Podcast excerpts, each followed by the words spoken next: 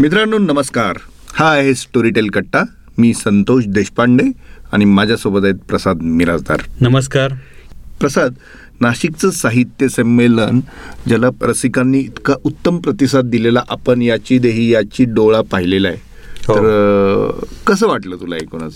नाही खूपच छान आता कारण ह्या संमेलनानंतरचा हा आपला पहिलाच पॉडकास्ट आहे. अगदी अगदी. आणि गेल्या आठवड्यात आपण आनंद माडगुळकरांबरोबर गप्पा मारल्या. अगदी साहित्य संमेलन चालू असताना. साहित्य संमेलनातल्या जुन्या सगळ्या आठवणी. आणि त्यानंतर साहित्य संमेलन प्रत्यक्ष अनुभवलं. बरोबर. तर ते जे दोन तीन दिवस जे काही साहित्य संमेलनातले गेले ते इतके भन्नाट होते. आता मी खूप साहित्य संमेलनं अटेंड केली आहेत. मुंबईचं साहित्य संमेलन असेल. परळी वैजनाथ असेल औरंगाबादचं साहित्य संमेलन मागच्या वर्षीचं म्हणजे मागच्या वर्षीचं उस्मानाबादचं. साहित्य संमेलन किंवा आधीची सुद्धा परभणीचं साहित्य संमेलन. सुरवे असताना किंवा अशा प्रकारच्या अनेक साहित्य संमेलनं अटेंड केली आहेत प्रत्येक संमेलनाचं एक वैशिष्ट्य असतं तसं नाशिकचं साहित्य संमेलन हे मला खूप वेगळं वैशिष्ट्यपूर्ण वाटलं ते तिथल्या प्रदर्शनाच्या रचनेनुस प्रमाणे. आणि मिळणारा प्रतिसाद जो होता तो आत्तापर्यंत ते मला असं वाटतं की जे काही पुस्तकांना प्रतिसाद आहे त्याचा रेकॉर्ड ब्रेक असावा असा माझा अंदाज आहे. कारण इतक्या मोठ्या प्रमाणावर खरेदी इतक्या मोठ्या प्रमाणावर पुस्तकांच्या स्टॉलला भेटी देणं आणि पुस्तकं खरेदी करणं कदाचित कोरोनानंतरचा हा काळ असल्यामुळे रसिकांनी खूपच प्रतिसाद दिला. अगदी अगदी. आणि आपल्या आणि स्टोरी टेलच्या आपल्या तिथं स्टॉलचा मला इथं आवर्जून उल्लेख करावा हो. लागेल. नाशिककरांनी इतका भरभरून प्रतिसाद आपल्याला दिलेला आहे. म्हणजे लोकांनी पुस्तकही नेली ऑडिओ बुक्सची लायब्ररी पण सोबत घेऊन गेले. अगदी. तर मला सगळ्यात म्हणजे आपण पहिल्यांदा उस्मानाबादच्या साहित्य संमेलनामध्ये जेव्हा स्टॉल केला होता तर ते वेगळ्या प्रकारचं साहित्य संमेलन होतं. बरोबर. पण त्याच्याही पेक्षा इथे जो मिळालेला नाशिककरांचा रिस्पॉन्स आहे तो अभूतपूर्व होता आणि विशेषतः स्टोरी टेलला ज्या वेळेला इत मोठ्या प्रमाणात लोक येत होते स्टोरी टेल ॲप डाउनलोड करून घेत होते त्या योजनेमध्ये सहभागी होत होते बोलत होते स्टोरी टेल ॲप असलेले आणि ऐकणारे हे स्वतः आवर्जून येत होते बोलत होते. ह्याचं मला वाटतं सगळ्यात मोठं पावती काय होती की स्टोरीटेल हे सर्वसामान्यांपर्यंत पोचलं आहे पुस्तक वाचकांपर्यंत रसिकांपर्यंत पोचलं आहे. आणि आता स्टोरीटेल हे महाराष्ट्रातलं मराठीतलं एक प्रत्येकाला माहिती असणारं नाव झालं आहे याचा आनंद हा खरं तर त्या संमेलनात मिळाला. बरोबर. आहे लोकांनी स्वीकारलं असं म्हणता येऊ शकेल स्टोरीटेलला. म्हणजे पुस्तकांच्या गावात श्राव्य पुस्तकांचं जग. हो. असंच लोकांना अनुभवायला मिळालं. अगदी अगदी. आणि ही खरी म्हटली तर एक सुरुवात आहे असं मला वाटतं. की टेक्नॉलॉजी ही स्वीकारणं हा एक पिरियड असतो काळ असतो. आणि परदेशात युरोपमध्ये किंवा अमेरिकेमध्ये पुस्तक वाचनाबरोबरच ऐकणं हा त्यांच्या दैनंदिन जीवनाचा भाग आहे. गाडीमधनं प्रवास करताना अनेकदा ही ऑडिओ बुक्स ऐकली जातात. आपल्याला अनेक रसिक असे भेटले तिथं. की ज्यांनी सांगितलं आता मी हे रेग्युलर ऐकतो हो. गाडीतून जाताना ऐकतो. म्हणजे अगदी तिथे बंदोबस्तासाठी तैनात असलेले पोलीस सुद्धा तिथे आपल्याकडे आले हो. होते त्यावेळी. आणि ते एकमेकांना सांगत होते. सांगत होते. त्याचं महत्त्व सांगत होते स्टोरीटेल डाउनलोड करण्याचं. आणि पुस्तकांबद्दलचं बोलत होते. अनेक जण असे होते की स्पेसिफिक पुस्तक आहे का?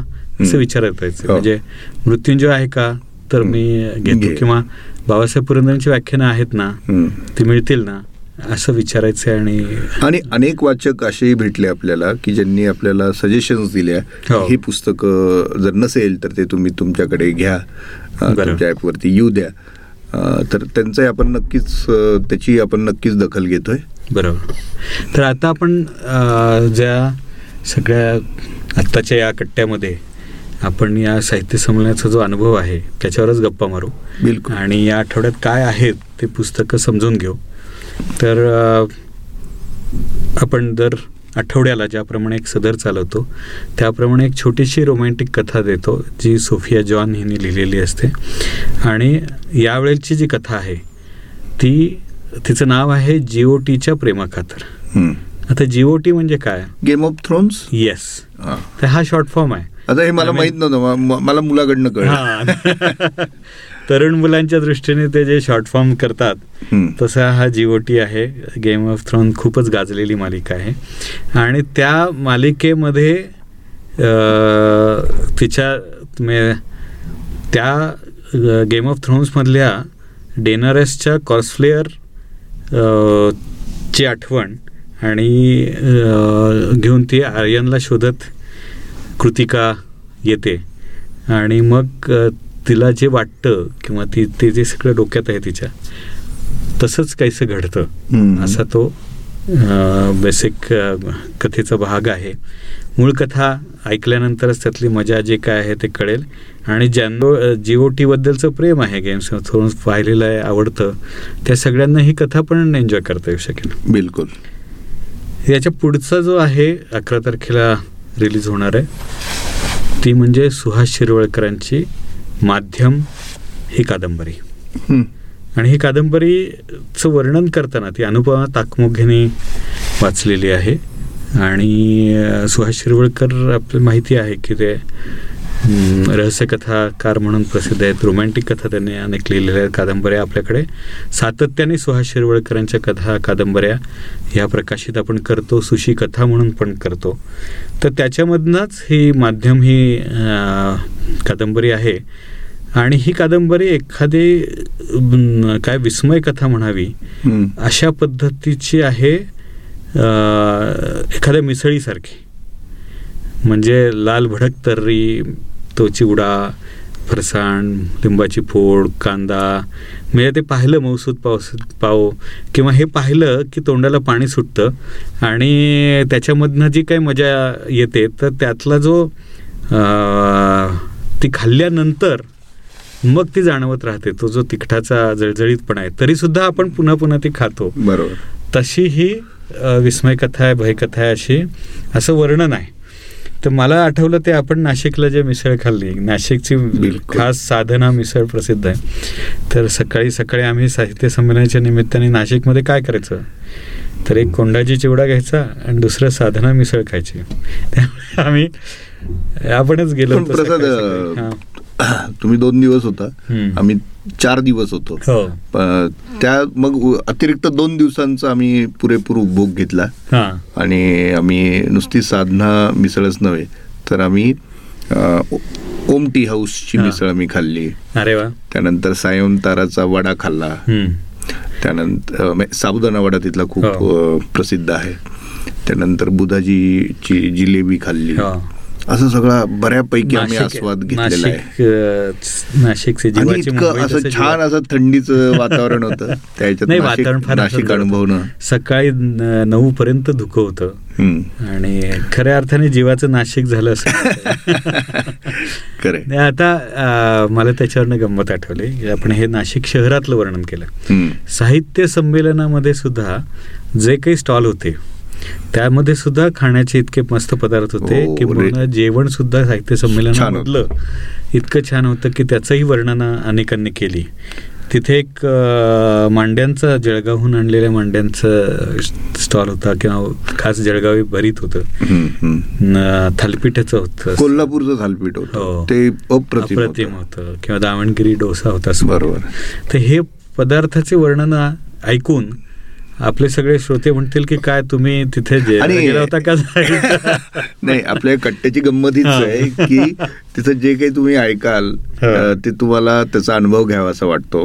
म्हणजे खाद्यपदार्थ सांगितले तर ते खावेसे वाटतील तसंच पुस्तकांविषयी सांगितलं तर ते ऐकावेसे वाटतील. बरोबर प्रश्नच नाही. ते एक त्याच्यावरनं गोष्ट आठवली की असंच साहित्य संमेलनाचे अ, वरनं दोघं जण परत येतात खेडेगावातले. आणि त्यांच्यामध्ये सगळं गाव जमतं चावडीवर पूर्वीच्या काळामध्ये की एवढं साहित्य संमेलन साहित्य संमेलन बातम्या वाचून गेलेले असतात. काय होतं तिथे. आणि मग ते दोघं एक पैलवान असतो आणि दुसरं आणखीन मला वाटतं तर ते वर्णन करतात साहित्य संमेलनाचं. तर ते सगळ्या वर्णनामध्ये फक्त एवढंच असतं की साहित्य संमेलनात जेवण कसं छान होतं आणि दोन दिवस त्यांनी कसं ताव मारला. आणि मग शेवटी ते मास्तर विचारतो की पण मग तू काय ऐकलं की नाही? साहित्यिक कोण भेटले की नाही? किंवा काय ऐकलं? कसलं ऐकतोय? एवढं खायचं की मला दुपारी झोप यायची मग झाडाखाली झोपायचो. असं गंमत करणारी कथा पण पूर्वी होती. पण ही जी एन्जॉयमेंट आहे साहित्य संमेलनाच्या निमित्ताने तुम्ही तिथे जाता तेवढा माहोल उभा होतो बरोबर आणि लोक येतात पुस्तकांबद्दल चर्चा होते साहित्याबद्दलची चर्चा होते आणि त्या संमेलन या शब्दात ते जे मेलन आहे ना. संमेलन म्हणजे मिलन हां. तर ते होतं तिथं म्हणजे. वाचक लेखकाला भेटू शकतो. पुस्तक विक्रेता लेखकाला भेटू शकतो वाचकाला भेटू शकतो. किंवा नवीन नवीन विषय आपल्याला तिथे कळतात. पुस्तकांच्या जगात काय चाललंय हे कळतं. वेगवेगळ्या कुठल्या कल्पना संकल्पना आलेल्या आहेत ते कळतं. म्हणजे मी इवन असं पाहिलं की मराठी स्वाक्षरी करणाराचं पण एक स्टॉल होता. बरोबर. म्हणजे हे काहीतरी वेगळं आहे. प्रश्नच नाही. नाही आणि जाणवलं असं आपण एक एक टप्पा बोलूच या प्रत्येक याच्यावरती की साहित्य संमेलनामध्ये आपल्याला समाजाचं एक रिफ्लेक्शन दिसतं की समाज कुठे चालला आहे बदल कसा घडतोय आणि काय होतं येते बिलकुल. म्हणजे उदाहरणार्थ मला आठवतंय आमच्याच कॉलेजमध्ये गरवारे कॉलेजच्या प्रांगणात पुण्यामध्ये जेव्हा साहित्य संमेलन झालं होतं मला वाटतं चौऱ्याहत्तर पंच्याहत्तर साली. ते खूप गाजलं. पुबा भावे साहित्य संमेलनाध्यक्ष होते आणि ते संमेलन उधळलं होतं. आणि त्यावेळेचा विषय असा होता की मुख्य प्रवाहामध्ये फक्त जे काही सारस्वत मंडळी किंवा आपण वरच्या वर्गातली मंडळी म्हणू त्या त्या मंडळींना स्थान मिळतं आणि त्याच्यात तळागाळापर्यंत. साहित्यिक आणि हे पोचलं पाहिजेत किंबहुना प्रकाशक सुद्धा तिथे कादंबऱ्या प्रकाशित करणं वगैरे सगळं. अवघड जातं तर त्याच्यातनं चळवळ उभी राहिली. आणि मग ग्रंथालय वाचक चळवळ सारखी चळवळ उभी राहिली. त्यातनं प्रचार प्रसार आणि लोकांपर्यंत पोचण्यासाठीचे प्रयत्न केले गेले. आणि वाचकांनी मिळून एकत्र येऊन प्रकाशन काढून ते लोकांपर्यंत पोहोचवण्यासाठीचे प्रयत्न केले. त्यातनं ग्रंथमोळ सारखे उपक्रम झाले. की एकाच वेळी पन्नास ठिकाणी प्रदर्शनं आणि लेखक तुमच्या भेटीला अशा प्रकारचे उपक्रम झाले. तर हे सगळं घडतं या सगळ्या साहित्य संमेलनाच्या निमित्ताने जे साहित्यिक संपूर्ण चर्चा होते प्रश्न होतात ते खूप गरजेचे आहेत असं मला वाटतं. खरं म्हणजे अगदी राजकारण लोकांना तुम्ही स्टेजवर घेणार का समोर बसवणार? किंवा राजकारण हे जीवनाचा भाग म्हणजे साहित्याचा भाग आहे की नाही? साहित्यिक स्वतंत्र राहणार की हे चर मतमतांतर असू शकतात पण त्या निमित्ताने आपल्या समाजाची एक संपूर्ण वैचारिक. घुसळण घुसळण होते. हे फार मला गरजेचं वाटतं. बरोबर. जसं या साहित्य संमेलनामध्ये जावेद अख्तरांनी ज्या भाषण झालं जे त्यांनी सांगितलं की तुम्ही राजकारण टाळू शकत नाही. राजकारण हा जीवनाचा अविभाज्य भाग आहे. त्यामुळे साहित्याचा पण अविभाज्य भाग आहे. साहित्यिकांचा पण अविभाज्य भाग आहे. आणि एक अप्रतिम मुद्दा त्यांनी जो सांगितला जो मला आवडला की जे या साहित्य संमेलनाचा टेक अवे होतं असं मला वाटतं की सातशे आठशे वर्षापूर्वी आपल्याकडे मुक्ताबाई ज्ञानेश्वर मुक्ताबाई ही सगळी संत मंडळी झाली. त्या काळात मुक्ताबाई लिहू शकत होती ओव्या म्हणू शकत होती अभिव्यक्ती करू शकत होती. हे स्वातंत्र्य त्यावेळेला स्त्रीला होतं. हा केवढा मोठा आपल्याकडचा समाज आहे. आणि ते अगदी शंभर दीडशे दोनशे वर्षापूर्वीपर्यंत ह्या ब्रिटिश आणि अमेरिकन लेखिकांना हे हे नव्हतं. त्यांनी पुरुषाच्या नावाने लेखन केलेलं आहे. बरोबर.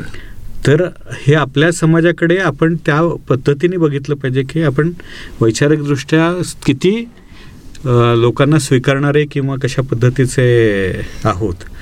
आणि हा मला स्वतःला जावेद अख्तरांच्या भाषणात आणि अख्तरांनी जावेद अख्तरांनी केलेला आणखी एक उल्लेख मला इथे नमूद करायचा वाटतं. तो म्हणजे ते म्हणाले की मी जेव्हा मुंबईला आलो तेव्हा तो तिथपर्यंत माझा असा समज होतो की आपण खूप ग्रेट नाही का? आपण ज्या ह्याच्यात जे काही ऐकतोय हे करतोय वाचतोय हिंदी असेल उर्दू असेल एकूणच आपण आपण अत्यंत प्रगल्भ आहोत अत्यंत हे आहेत. आणि पण जेव्हा तेंडुलकरांचं एक नाटक त्यांनी बघितलं हो. त्यांच्या मित्रासोबत मला वाटतं हे होतं शांतता कोट चालू. शांतता कोट चालू आहे तेव्हा मला जाणीव झाली की. आपण काहीच नाही आहोत बरोबर तर हा म्हणजे थोडक्यात तुम्हाला साहित्य प्रगल्भ करतं तुम्ही. कुणी असा खरं. बरोबर तर आता या निमित्ताने राजकारणी आणि यांच्याबद्दल बोलणं झालं तसं शरद पवारांची उपस्थिती साहित्य संमेलनामधली तर ते जेव्हा आले किंवा त्यांनी साहित्य संमेलनात भेट दिली. तर त्यावेळेला मला ते जाणवलं की आपल्याकडे स्टोरी टेलवरती लोक माझे सांगाते म्हणून शरद पवारांचे बायोग्राफी आहे चरित्र आहे. आणि ते इतकं अप्रतिम झालं आहे आत्ता आपल्या जे टॉप ऐकले जाणाऱ्या चरित्रांमध्ये शरद पवारांचं चरित्र हे सगळ्यात म्हणजे पहिल्या पहिल्या दहा याच्यामध्ये म्हणता येईल. अशा पद्धतीने ऐकलं जातं. एवढी उत्सुकता त्यांच्याबद्दल लोकांकडे आहेत. इवन स्टॉलवरती सुद्धा लोक येत होते विचारत होते की ते लोक माझे सांगा ते तुमच्या ॲपमध्ये आहे का? बरोबर. आणि मला वाटतं की या पद्धतीने संमेलनाकडे जरा अधिक प्रगल्भपणेपणे पाहण्याची गरज आहे. अनेक झाले विज्ञान तंत्र नव्या तंत्रज्ञानावरती सुद्धा ई बुक्सवरती सुद्धा तिथे परिसंवाद झाले. किंवा एकूण तर हा जो बदल असतो ना की काय घडतं याची दखल संमेलनामध्ये घेणं आणि त्यातून मराठी कुठं चालली आहे याबद्दलची चर्चा तिथे होत असते. तर आता आपण हे ऐकू आणि पुढच्या टप्प्यात जाऊया की पुढचं पुस्तक काय ते बघू आणि मग आपण बोलूया. बिलकुल. आणि ते मला साहित्य संमेलनाच्या निमित्ताने बोलायला नक्की आवडेल. ते पुस्तक रिलीज होतं आहे आपण एक मालिकाच आहे. ती बारा डिसेंबरलाच हे पुस्तक रिलीज होतं आहे आणि ते म्हणजे बोक्या सातबंडे. पुढचा भाग पाचवा. जो दिलीप प्रभावळकरांनी लिहिलेला आहे आणि दिलीप प्रभावळकरांनी वाचलेला आहे. तर हे बोक्या सातबंडे हे कॅरेक्टर शहरातलं हे आता इतकं फेमस होतं आहे किंवा झालेलं आहे की मला आश्चर्य वाटलं साहित्य संमेलनामध्ये एक खास कार्यक्रम ठेवला होता ज्याच्यामध्ये दिलीप प्रभाळकरांची मुलाखत ही मुलांनी घेतली. बरोबर. आणि मुलांनी मुलांमध्ये इतकी मुलं जमली होती आणि तो कार्यक्रम शेवटी थांबवावा लागला वेळेच्या याच्यामुळे. पण मुलांना इतके प्रश्न होते आणि त्या सगळ्यांनी बोक्या सातबंडे वाचलेलं होतं. आणि ते उत्तम प्र प्रभावळकर सुद्धा खूप रंगलेले होते. आणि इतकी गर्दी झाली त्यांच्या कारण मी खरं त्यांना विनंती केली होती आणि ठरवलं होतं की त्यांनी आपल्या स्टॉलवर भेट द्यावी तिथे बसावं आणि लोक येतील. अशक्य होतं. पण ते अशक्य होतं त्यांना. एवढी गर्दी होती त्यांच्या आजूबाजूला. आणि त्याच्यामुळे मग ते तो रद्द करावा लागला आपल्याला कार्यक्रम. आणि त्यानंतर मुलं सुद्धा किती विचारत होती की बोके सातबंडे आहे का? त्यांनी जाहीर सांगितलं स्टोरी टेल मध्ये आहे उपलब्ध म्हटल्यानंतर ते आणि अनेक पालकांनी आवर्जून येऊन आपल्याला आपल्याकडनं मुलांसाठी म्हणून घेतलेलं आहे. मुलांसाठी म्हणून घेतलेलं आहे. तर मला असं वाटतं की हे स्टोरी टेलचं वैशिष्ट्य आहे की आता त्या ॲपमधली पुस्तकं लोक विचारायला लागली आहेत आणि चौकशी करायला लागली आहेत आणि याच्याबद्दल बोललं पण जायला लागलं आणि आपण परत एकदा रिमाइंड करू लोकांना की आपल्या ॲपमध्ये किड्स मोड आहे. हो. तर किड्स मोड जर आपण ऑन केला हो. सेटिंगमध्ये जाऊन तर तुम्हाला मुलांसाठीचीच पुस्तकं त्याच्यावरती दिसू शकतात. बरोबर. आणि तर मग मुलांना अगदी आपलं स्वतःचं असं असं ते ॲप वाटू शकतं. बरोबर. तर आता पुढचं पुस्तक आपण पाहूया. चौदा डिसेंबरला आपण एक पुस्तक रिलीज होतं आहे आपल्या ते जगातल्या सगळ्यात ज्याला म्हणूया की महत्त्वाची जी व्यक्तिमत्व आहे त्यातलं एक चरित्र आहे. आणि ते म्हणजे विन्स्टन चर्चिलचं चरित्र. ते व्ही. जी. कानेटकरांनी वि ग. कानेटकरांनी लिहिलेलं आहे. आणि राहुल सोलापूरकर या अभिनेत्याने वाचलेलं आहे. त्याचा आवाज एक वेगळा दमदार आवाज आहे. आणि चर्चिलबद्दल काय बोलायचं? म्हणजे हिटलर आणि चर्चिल अशी दोन टोकाची व्यक्तिमत्व समजली जातात. आणि हिटलरचा पाडाव करून चर्चिल आणि दोस्त राष्ट्र जिंकली. त्यामुळे चर्चिलला म्हटलं तर सगळ्यांनी डोक्यावर घेतलं. हा चर्चिल ॲग्रेसिव्ह होता. युद्धाचं आकर्षण असलं तरी हळवा होता. प्रतिभाशाली असला तो सामान्यानं जवळचा वाटणारा होता. आणि लेखन भाषणं त्याच्यानंतर त्याचं प्रेम लग्न किंवा त्याला असणारे छंद म्हणजे घोड्याच्या शर्यतीचा छंद होता बोटिंगचा छंद होता. चित्रकलेसाठी म्हणून लांब लांबपर्यंत त्यांनी सागरी प्रवास केला. आणि एवढंच नव्हे तर महायुद्धामध्ये लीड केला. दोन महायुद्धाच्या जबाबदाऱ्या विन्स्टन चर्चिलवर होत्या. त्यामुळे विलक्षण असं काय म्हणायचं स्ट्रॉंग पर्सनॅलिटी असे आपल्याला चर्चिलबद्दल म्हणता येईल. हिटलर आपण इतकं वाचतो पण चर्चिल तितका माहीत जात नाही. हां. चर्चिलला जात. तर आपल्याला या निमित्ताने चर्चिलवर चर्चा नक्कीच करता येऊ शकेल. महायुद्धाचा विजय मिळाला तरी सुद्धा त्याच्या पक्षाचा नंतर पराभव झाला. हे अजून त्याच्यामधले म्हणजे इतकं स्पष्टपणे ब्रिटिश जनता हे होती की हा युद्धासाठी योग्य आहे. पण ॲडमिनिस्ट्रेशनसाठी हा पंतप्रधान योग्य नाही. या प्रकारची सरळ सरळ मानसिकता त्यावेळेला होती. आणि पन्नास वर्ष त्यांनी आपल्या संसदीय लोकशाहीच्या कारकिर्दीत गा गाठली. त्या तशा ह्या विन्स्टन चर्चिलचा चरित्र हे नक्कीच ऐकायला पाहिजे. आणि आणि चौदा तारखेचा आता तू उल्लेख केला त्याच्यावरून आणखी एक महत्वाची गोष्ट मला आठवली त्या दिवशीच आहे.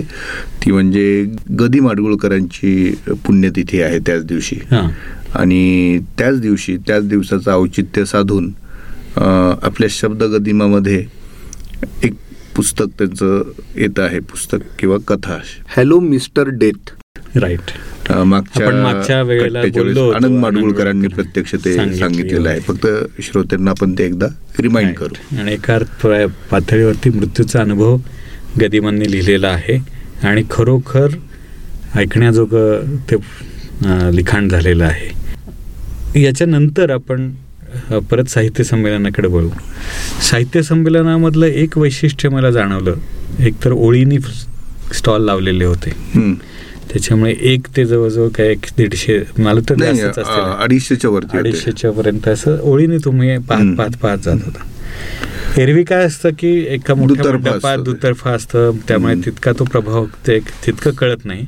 पण मला आत्ता यावेळेला असं ओळीने पाहत असताना जाणवत होतं ते म्हणजे की विविध विचारसरणीचे आणि धार्मिक स्टॉल्स हे खूप मोठ्या संख्येने आहेत. डेव्हलपमेंटल पुस्तकं खूप मोठ्या संख्येने आहेत. त्याच्याशिवाय कथा कादंबऱ्या आणि असे प्रकाशित करणारे तर नेहमीचे लेखक होतेच. पण ज्याला म्हणूया की धार्मिक विचारसरणी मांडणारे आणि उजव्या विचारसरणीचे पण स्टॉल भरपूर होते डाव्या विचारसरणीचे पण स्टॉल भरपूर होते आणि सर्वच तुम्हाला मराठी संपूर्ण समूहामधले सर्व विचार प्रवाह अगदी हे तुम्हाला एका ठिकाणी आणि सुखनैव नांदत होते. म्हणजे कसं साधना आणि भारतीय विचार साधना हे दोघांचे शेजारी. शेजारी होते. मी त्यांना म्हटलंच होतं इथे शेजार आहे तुमचा त्यामुळे छान लोकवाङ्मय गृह होतं. त्याचे मनोविकास पाटकरांचे हे होते. नंतर आपल्या राजहंस रोहन प्रकाशांचा स्टॉल होता. आणि सगळ्यांना गर्दी मेहतांचा होता. मेहता प्रकाशांचे मेहता प्रकाशांचे तर मला वाटतं तीन चार तीन चार स्टॉल होते आणि त्यात त्यांनी एका ठिकाणी तर एफ बी लाईव्ह हे आधुनिक पद्धतीने पण करण्याचा प्रयत्न केला होता. नाही खूपच म्हणजे जत्रा भरली साहित्यिकांची आणि रसिकांची साहित्य रसिकांची असं म्हणूया किंबहुना तर हे सांगण्याचं कारण असं की यावेळेचं जे पुस्तक प्रकाशित होत आहे सोळा तारखेला ते पुन्हा विग कानेटकरांचंच आहे आणि श्रीकांत शिर्के यांनी वाचलेलं आहे. आणि हे पुस्तक आहे की आपण एकच धर्म आपण हिंदू धर्म म्हटलं तर या धर्माकडे बघण्याचा दृष्टिकोन हा दोन विचारसरणींचा कसा वेगवेगळा असतो? आणि इथे धर्म महात्मा गांधींचा आणि स्वातंत्र्यवीर सावरकरांचा. म्हणजे धर्म एकच आहे. पण त्याच्याकडे बघण्याचा जो पूर्ण विचार पद्धती आहे ती कशी वेगळी आहे याच्याबद्दल कानिटकरांनी लिहिलं आहे आता हे पुस्तक ऐकल्यानंतर जमे जरूर ऐका कारण पुस्तकाचं नाव काय सांगितलं? धर्म महात्मा गांधींचा आणि स्वातंत्र्यवीर सावरकरांचा. बरोबर हे म्हटले तर दोन टोकाचे एक जहाल मत विचारसरणी मांडणारा एक मवाळ विचारसरणीचा नेता. तर या दोघांचा संघर्ष काय आहे? त्याच्या धार्मिक संकल्पना काय आहेत? गांधीजींनी धर्माबाबतचं जे चिंतन केलं आहे त्यांनी अगदी हरिजनांबाबत बरोबर काम केलं पण ते हरिजन म्हणत होते. आणि सावरकरांनी पण दलितांबरोबर काम केलं. पण त्यांचा वेगळा दृष्टिकोन होता. जातीबद्दल त्यांची मतं वेगळी होती. त्याच्यानंतर सविनय कायदेभंग असहकार सत्याग्रह ही सगळी गांधीजींची आयुध होती अहिंसेची आयुध होती. आणि सावरकरांचा राष्ट्रवाद विज्ञानवाद त्याच्यानंतर द्विराष्ट्रवाद सिद्धांत आणि त्यांचा सगळे काय त्यांनी असं म्हटलं होतं जाहीरपणे की लेखका साहित्यिकांना आपल्या अध्यक्ष भाषणातनं हे करताना की साहित्यिकानं लेखण्या मोडा आणि बंदुका हातात घ्या. मग त्या प्रकारचे जहाल विचारसरणी सावरकरांची होती. तर ह्या दोन विचारसरणी तुम्ही ऐकल्या एकत्रित आणि त्याचं जर चिंतन केलं तर त्यातून एक आपला स्वतःचा एक वेगळा दृष्टिकोन तयार होऊ शकतो. आणि धर्म समजून घ्यायचा असेल तर मला असं वाटतं की हे पुस्तक जे आहे ते ऐकायला पाहिजे. खूप महत्वाचं पुस्तक आहे असं मला वाटतं. या प्रकारे आपला हा संपूर्ण आठवडा जाणार आहे. त्याप्रमाणेच आता दरवेळेवर आठवड्याला आपण एक पुराण कथा प्रकाशित करत असतो आणि यावेळेला मागच्या वेळी आपण ती बोललो आहे.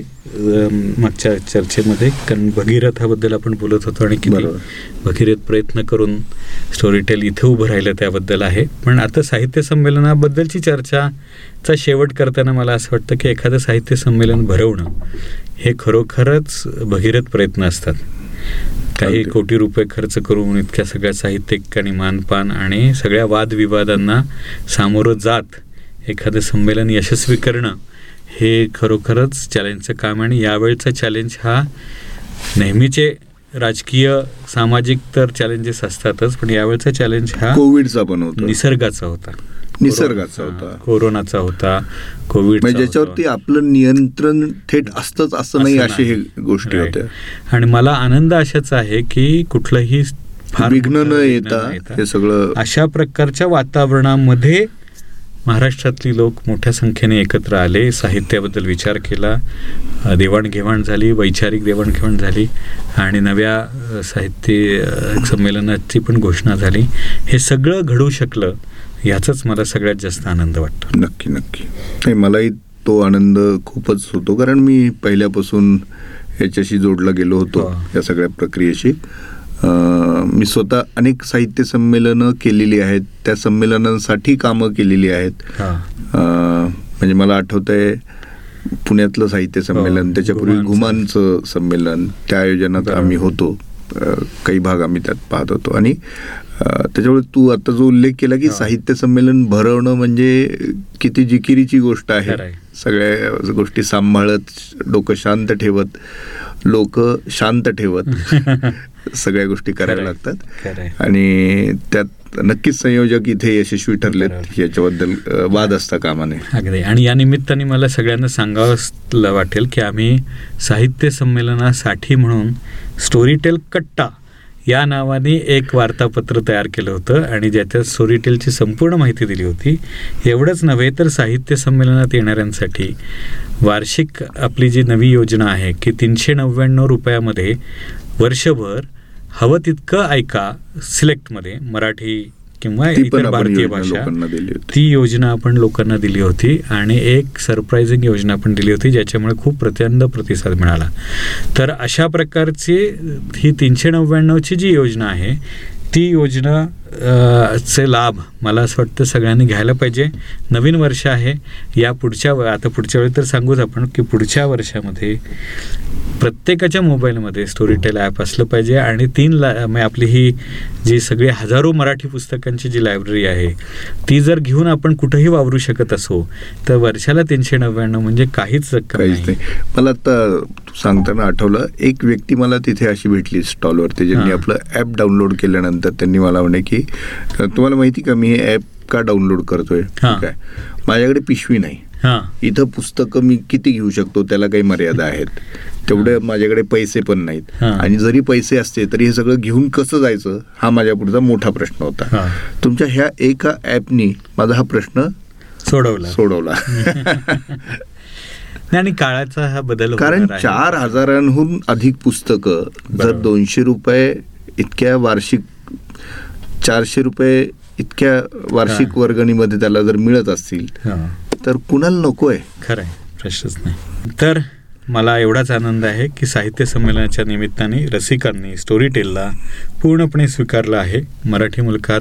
आणि त्यासाठी आपण. रसिकांचं मनापासून आभार व्यक्त. करूया. नाशिककरांचं विशेषतः आभार व्यक्त करूया.